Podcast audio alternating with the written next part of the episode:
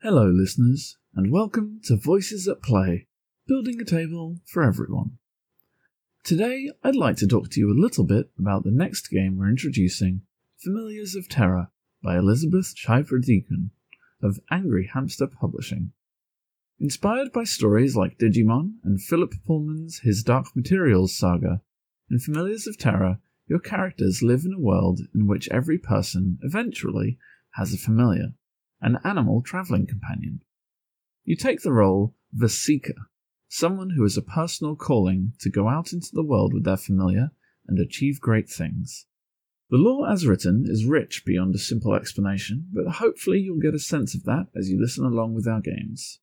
Unlike many traditional tabletop RPGs, there's no dice rolling. Familiars of Terra instead relies on a card based system. Each card is assigned a value, 1 through 13, with an ace being 1 and a king being 13. Players draw cards from their own deck during challenges, with the goal of pulling a value lower, not higher, than the target. Difficulty for tasks is decided almost exclusively by your character's stats, of which there are five, which are decided by you at character creation. This goes for the Seeker as well as the Familiar, with the GM having the option to increase or decrease the difficulty with penalties and bonuses. Combat is a straightforward affair and easily resolved quite quickly.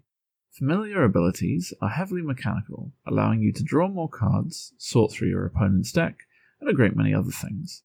Overall, Familiars of Terra feels like something really special, and we had a lot of fun with it. So, without further ado, welcome to Season 2.